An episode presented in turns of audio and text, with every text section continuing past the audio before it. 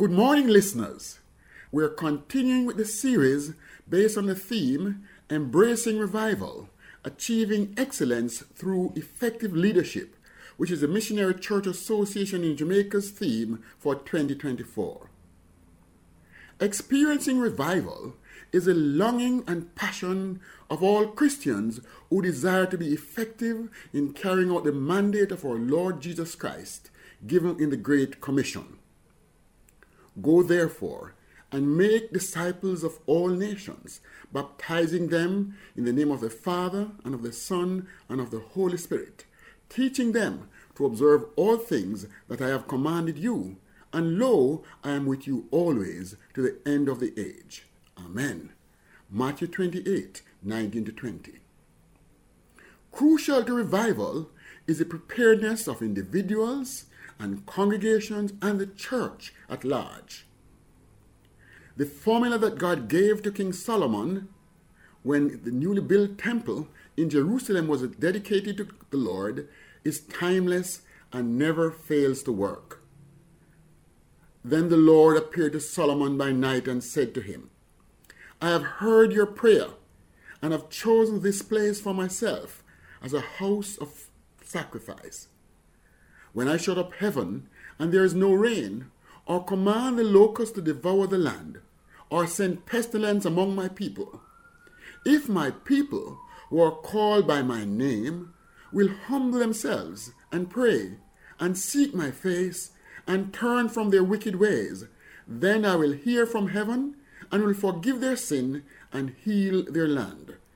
Second Chronicles 7 verses 12 through 14. It is also critical to realize that God always uses leaders in accomplishing his purposes.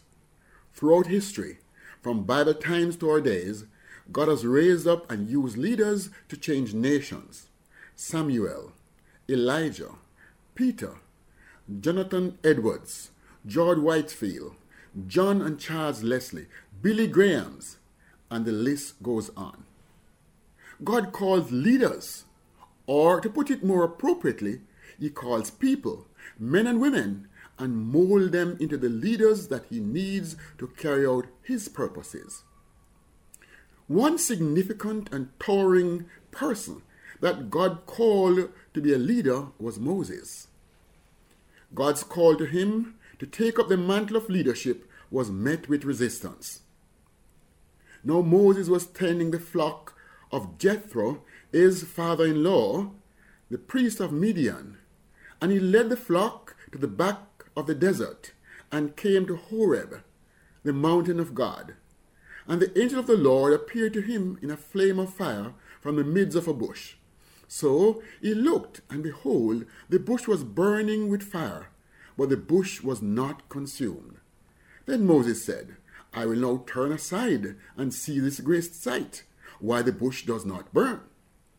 So when the Lord saw that he turned aside to look, God called to him from the midst of the bush and said, Moses, Moses. And he said, Here I am. Then the Lord said, Do not draw near this place Take your sandals off your feet, for the place where you stand is holy ground. Moreover, he said, I am the God of your father, the God of Abraham, the God of Isaac, and the God of Jacob. And Moses hid his face, for he was afraid to look upon God. And the Lord said, I have surely seen the oppression of my people who are in Egypt, and have heard their cry because of their taskmasters, for I know their sorrows. So I have come down to deliver them out of the hand of the Egyptians, and to bring them up from that land to a good and large land, to a land flowing with milk and honey, to the place of the Canaanites, and the Hittites, and the Amorites, and Perizzites, and the Hivites, and the Jebusites. Now therefore, behold, the cry of the children of Israel has come to me and I have also seen the oppression with which the Egyptians oppress them. Come now, therefore, and I will send you to Pharaoh, that you may bring my people, the children of Israel, out of Egypt. But Moses said to God, Who am I that I should go to Pharaoh, and that I should bring the children of Israel out of Egypt. Moses provides a perfect case study of how God calls a leader from among the people to perform an assignment. I want to explore with you some essential points about the call of leaders. Each call is unique, but there are similarities which are important. We will begin with the fact that God requires a leader to have an emotional investment in the work to which he or she is called. Having been miraculously delivered from the fate meted out to babies born to Israelite women by the Egyptians who were determined to control the Israelite population, Moses led a privileged life. He was adopted by Pharaoh's daughter and became a prince in Egypt. Amazingly, his identity was so deeply embedded in his mind that when it mattered, he made the right choice. The writer of Hebrews says, By faith, Moses, when he became of age, refused to be called the son of Pharaoh's daughter, choosing rather to suffer affliction with the people of God than to enjoy the passing pleasures of sin, esteeming the reproach of Christ greater riches than the treasures in Egypt, for he looked for the reward. Hebrews 11 24 to 26. What is the background to this statement? Let's turn to Exodus 2. Now it came to pass in those days, when Moses was grown, that he went out to his brethren and looked at their burdens. And he saw an Egyptian beating a Hebrew, one of his brethren. So he looked this way and that, and when he saw no one, he killed the Egyptian and hid him in the sand. And when he went out the second day, behold, two Hebrew men were fighting. And he said to the one who did the wrong, Why are you striking your companion? Then he said, Who made you a prince and a judge over us? Do you intend to kill me as you killed the Egyptian? So Moses feared and said, Surely this thing is known. When Pharaoh heard of this matter, he sought to kill Moses, but he fled from the face of Pharaoh and dwelt in the land of Midian and he sat down by a well. Exodus 2 11 to 15. Moses had bought into the idea of freeing God's people from bondage even before God called him. He had a passion for the task and a bias for action.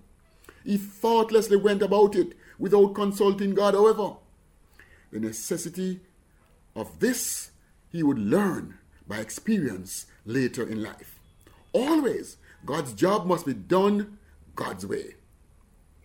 A very important and necessary requirement of effective leaders is shown in the incident. Leaders must have skin in the game. Having skin in the game means being directly involved in or affected by a situation, especially financially. When someone has skin in the game, they have incurred some risk, whether monetary or otherwise by participating in achieving a particular goal or outcome. For example, executives or company owners who hold a significant stake in their company's shares demonstrate that they share a vested interest in the company's success, which is considered important to investors. So, having skin in the game implies a personal investment or commitment to a particular endeavor. From this springs enthusiasm and a passion to succeed and the capacity to be resilient or to bounce back after setbacks. Moses identified with the cause of deliverance of God's people. He had an emotional investment in the project. However, both his timing and his method were wrong. He needed to receive the divine call of God. God had delivered him from being thrown into the river where he would have been eaten by crocodiles. God had given him an exceptional education and a wonderful environment to grow up in, but he was not ready. The call to leadership is vitally necessary. Call in a biblical sense refers to a summon to serve by none other than God Almighty Himself. There is no greater prerequisite for involvement in Christian ministry than the call of God. It is crucial and it is critical. Are you seeking great things for yourself? Don't do it. God states in Jeremiah 45, verse 5 the call must come from God. In the New Testament, James states, Dear brothers and sisters, not many of you should become teachers in the church, for we who teach will be judged more strictly. James 3, verse 1. He was warning that the role is not to be assumed. The role of leadership is not to be assumed without due consideration, and more importantly, without the overarching necessity of the call of God. Timing of the call. God is sovereign. He chooses the timing of the call to leadership. It is often said that timing is everything. This is no truer than in leadership. God both prepares and calls, and then he develops his leaders. The most enduring image of a leader is that of a shepherd. Moses fled from Egypt and became a refugee in the land of Midian, only to become a shepherd for some 40 years. David, who became the second and most effective king of Israel, was a shepherd. Psalm 78 says of him, He also chose David his servant and took him from the sheepfolds, from following the ewes that had young. He brought him to shepherd Jacob his people and Israel his inheritance. Speaking of God's total care and leadership of his people, David wrote in the 23rd Psalm, The Lord is my shepherd, I shall not want. Jesus, the ultimate model of leadership, said of himself, I am the good shepherd. The good shepherd gives his life for the sheep. John 10, verse 11. Leaders need to be shepherd, like Moses, like David, like Jesus. Listeners, you who have answered the call of Jesus Christ on your life by accepting Him as your Lord and personal Savior, His call to leadership is on your life as much as it is on the lives of pastors, elders, deacons, evangelists, and yes, lawyers, doctors, politicians who belong to the family of Christ followers. We are called to influence people into the faith and to nurture them like shepherds. Leadership is influence, nothing more, nothing less, says John C. Maxwell. I pray that you will answer the call and be used by God in a lifetime of service as His leader. Next week, we will continue focusing on the call of God on the life of Moses as a leader.